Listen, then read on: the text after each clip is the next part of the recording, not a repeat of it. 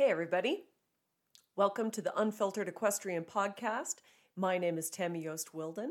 And before I get too far into this podcasting journey with you, I thought I would take today to um, give you a little bit of background on myself, where I come from, and uh, why I decided to do a podcast. So, um, I'm a fifth generation Montanan. My family has been in agriculture in south central Montana since the late 1800s.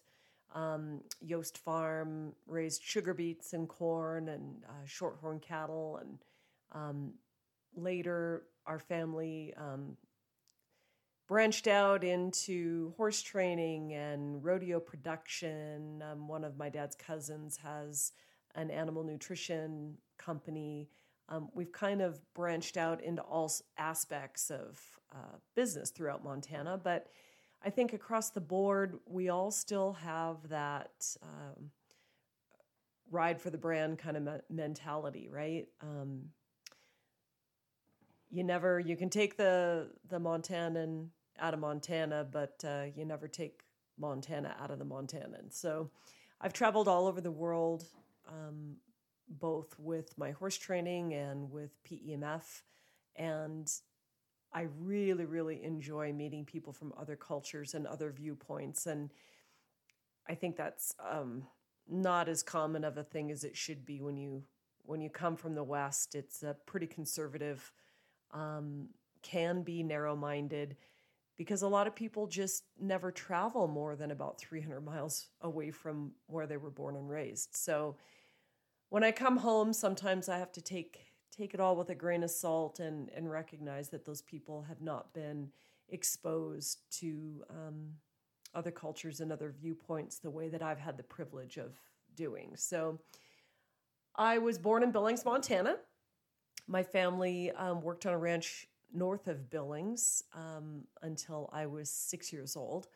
Um, by the time I was born, um, Yost Farm had been split up into pieces by the my great grandfather and his four brothers.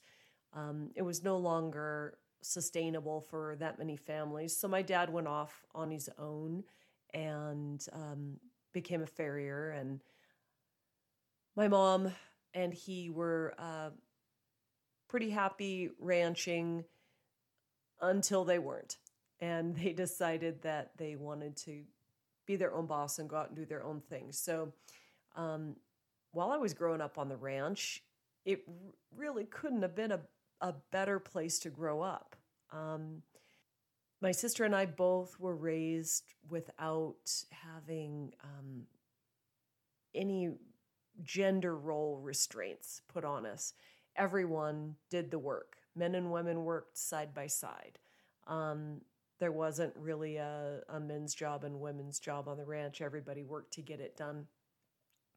I spent my days playing with bum lambs and uh, making harness for salamanders and hitching them to my trucks and driving them around the sidewalk. And when it was cold out, I'd go down to the basement and and play with them there. Um, we used teams to feed with. So a young mule team we had that belonged to my um, great grandpa were named Bugs and Bunny. So, of course, I had salamanders named Bugs and Bunny. And I also had my own little donkey that my great granddad gave me named Snowball because he was white. And what else does a three year old little kid name a white donkey but Snowball? So, um, my parents broke him to drive, and I drove that donkey all over the place.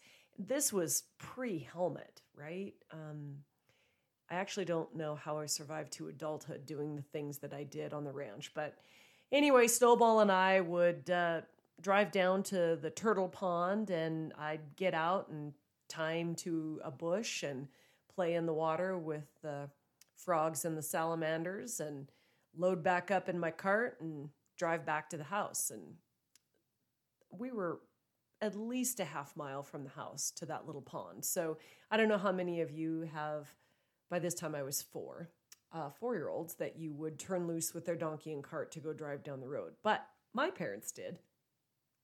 Um, uh, my sister was a pretty colicky baby, and so in the summer, I remember having my dad's uh, barrel, not barrel racing. He she did barrel racing, but his rodeo mare uh, Dell would be um, have the bridle on and tied up to the fence. And when I got my mom's hair too much, she'd say, "Would you just go ride?" So I'd go outside and climb the fence and get on that mare and ride her around the the. Um, it wasn't really a feedlot; it was kind of a big corral that we brought stock in during calving, and it was good size, plenty of room for a kid to ride around in. So I'd do that, and then I'd tie her up and go play and get back on her again, and that's how I spent my days, um, playing in the dirt and making up games and doing a lot of riding. Um, whenever I could, I rode in the tractor with my dad when they were haying, and it was just a good time to be a kid. So when we moved to Joliet in 1980, um, I'd been homeschooled because uh, as a kindergartner because we were far enough out on the ranch that uh, wasn't really realistic to get me into school. So they test you when you come to public school and and have been homeschooled. So took their little test and what they didn't realize was my mom had to bribe me to sit at the table and do the work. So she's like, You can't go out and ride until you get your work done. So I would buckle down and get that work done as fast as I could so I could get the heck out of there. And we had finished the entire kindergarten curriculum by Christmas. So for the rest of the year, um, she made up stuff for me to do.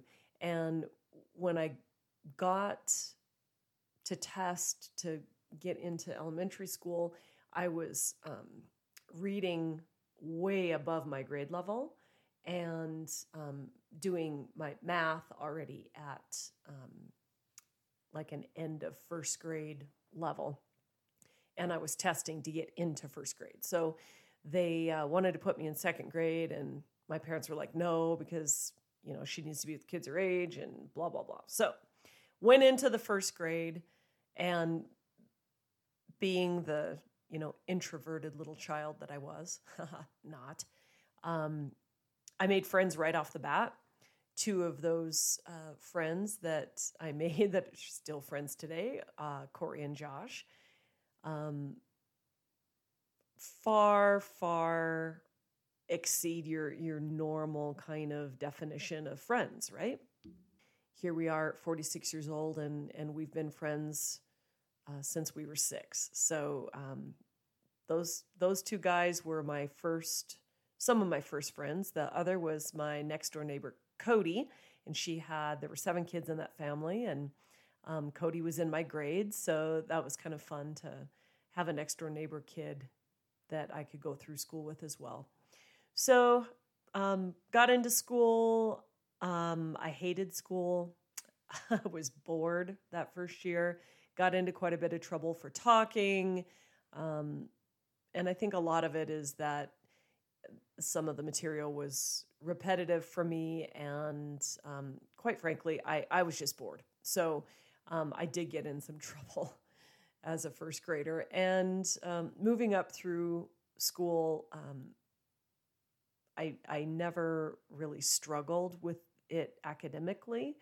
Um, and as I got into uh, junior high, I was actually in some accelerated uh, English classes and not math, but um, I'm trying to think. They, they called it the Gifted and Talented program back then. And I don't actually remember what the different classes were outside of um, mine was English and um, anything verbal, of course, was my strong point. So I think during that time, it was before No Child Left Behind.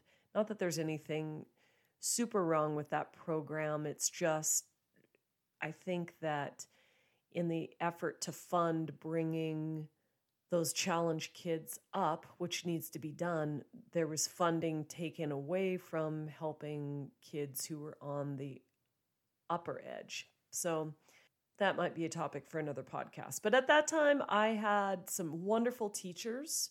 Um, got into high school and was very active in FFA.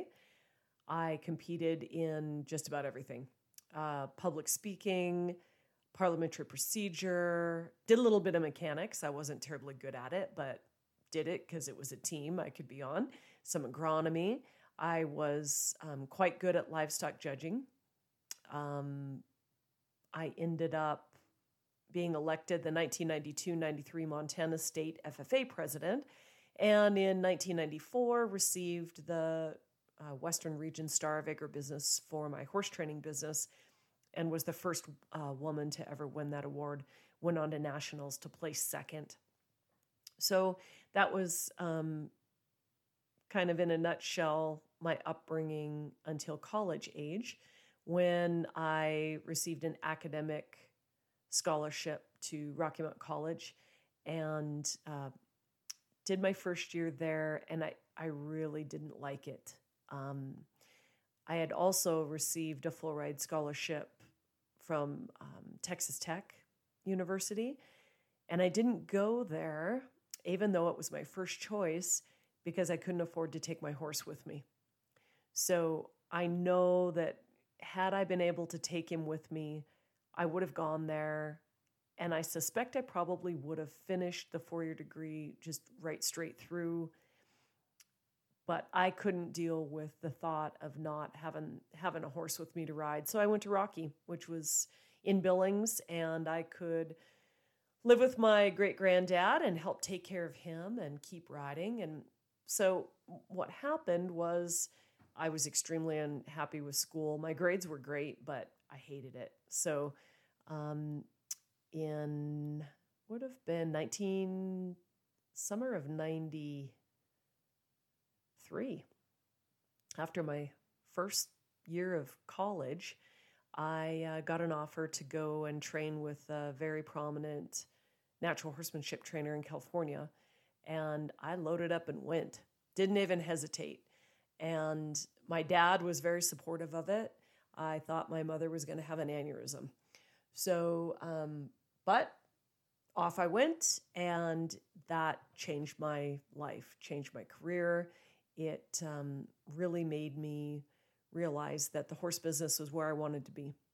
So I came home and started training and had a really successful business. Um, my husband Daniel and I met in the summer of 1998, and I had actually gone back to school uh, following a pretty severe injury. Um, I was kicked in the face by a horse in 1998 and have uh, plates reconstructing the left side of my face, um, fractured two vertebrae in my neck. So it it kind of gave me pause for a while, and and I went back to school, majoring in communication, minoring in education. Um, and while I was in school, um, met Daniel. So it didn't take very long before I was back devoting myself to the horse business because realized that corporate America was not where I wanted to be. And uh, together, Daniel and I built Heart T Ranch Performance Horses. So Daniel finished his degree at uh, Montana State University Bozeman in 2001. We were married in 2002. So uh, we did date for four years before we got married. Um, when I met Daniel, he didn't even know what a lead was, but is one of the most natural horsemen I've ever been around. So I like to tease him about that. I taught him how to ride and start colts. And uh, now, since I know he doesn't listen to my podcast, I can tell you that uh, he's a better better colt starter than I am. He has a lot of natural feel, and uh, he's one of those people that can't always explain to somebody exactly what he's doing. He just has such natural feel for a horse and has a very systematic approach that we've developed together.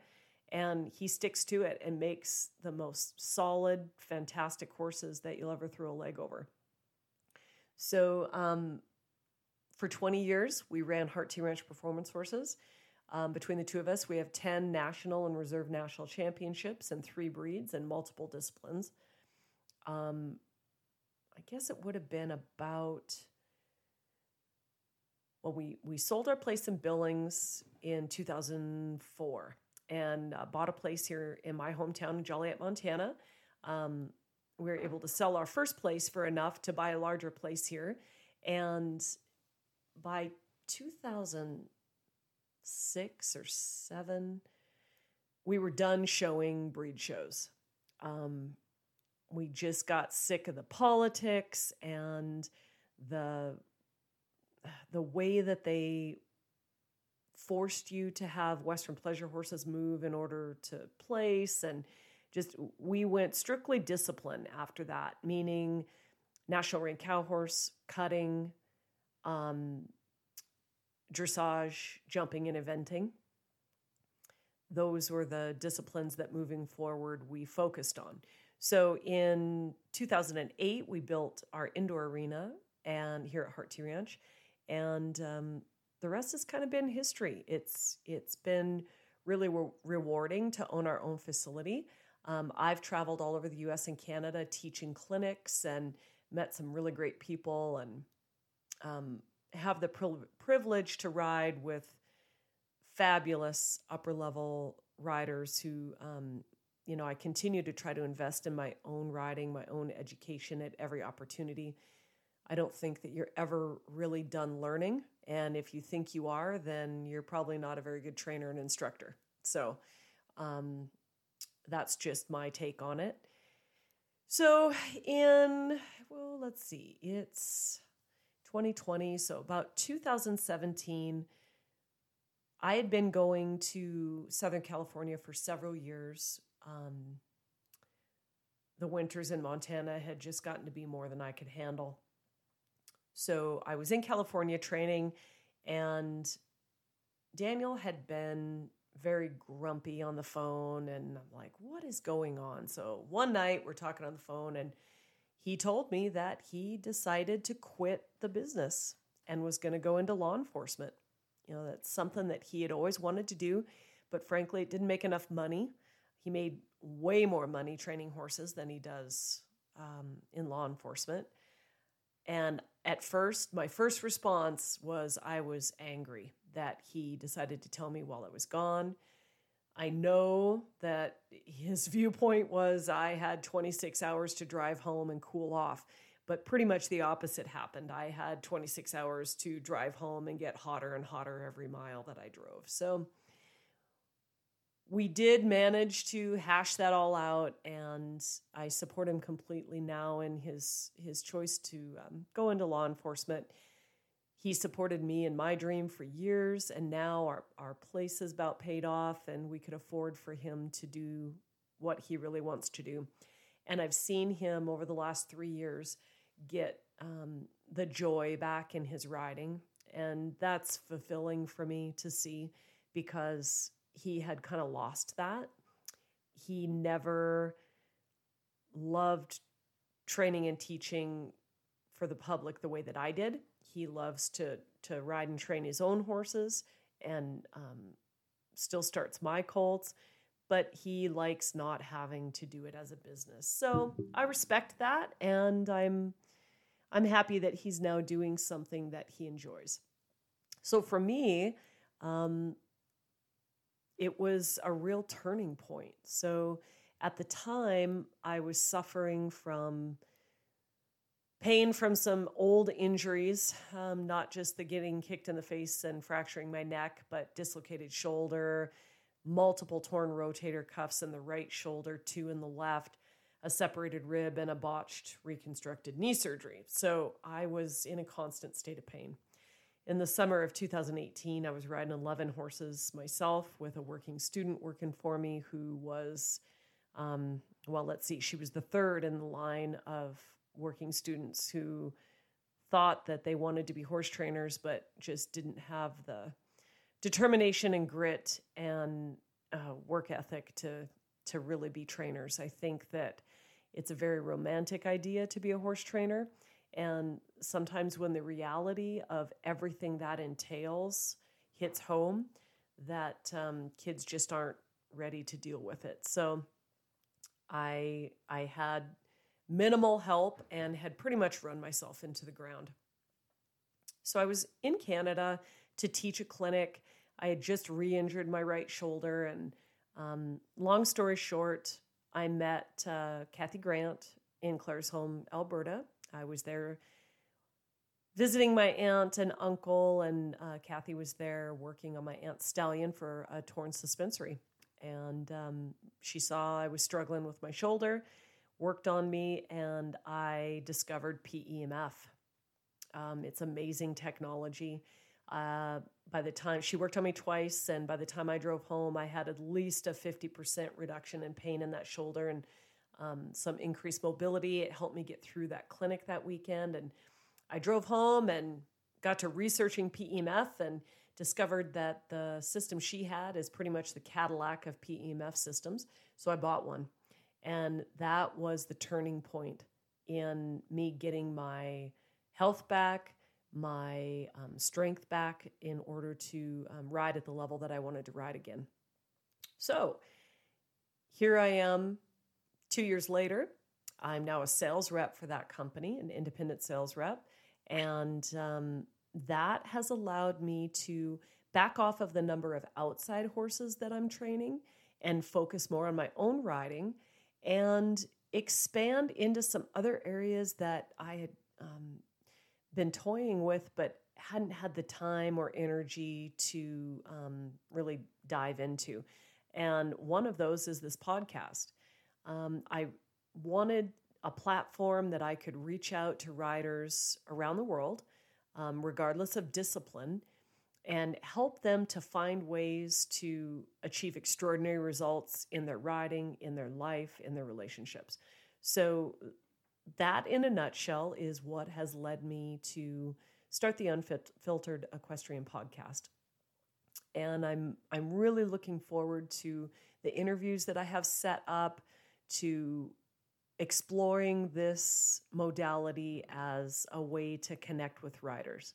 So I just want to thank everybody for joining me on this journey and go to um, the Unfiltered Equestrian blog at hearttranch.com. That's H E A R T T R A N C H.com and click on Unfiltered Equestrian. That'll take you to the blog. It'll take you to links to the Unfiltered Equestrian YouTube channel. Um, all of these things I'm planning to utilize together to help help riders to be the best that they can be. So if you have any ideas, please leave comments and messages there. If you have um, someone you'd like to hear interviewed, I'm open to ideas. And um, I look forward to our interviews here in April. I've got some good ones coming, so stay tuned. And so until next time, this is Tammy Yost Wilden, the Unfiltered Equestrian Podcast. Life's short, live unfiltered.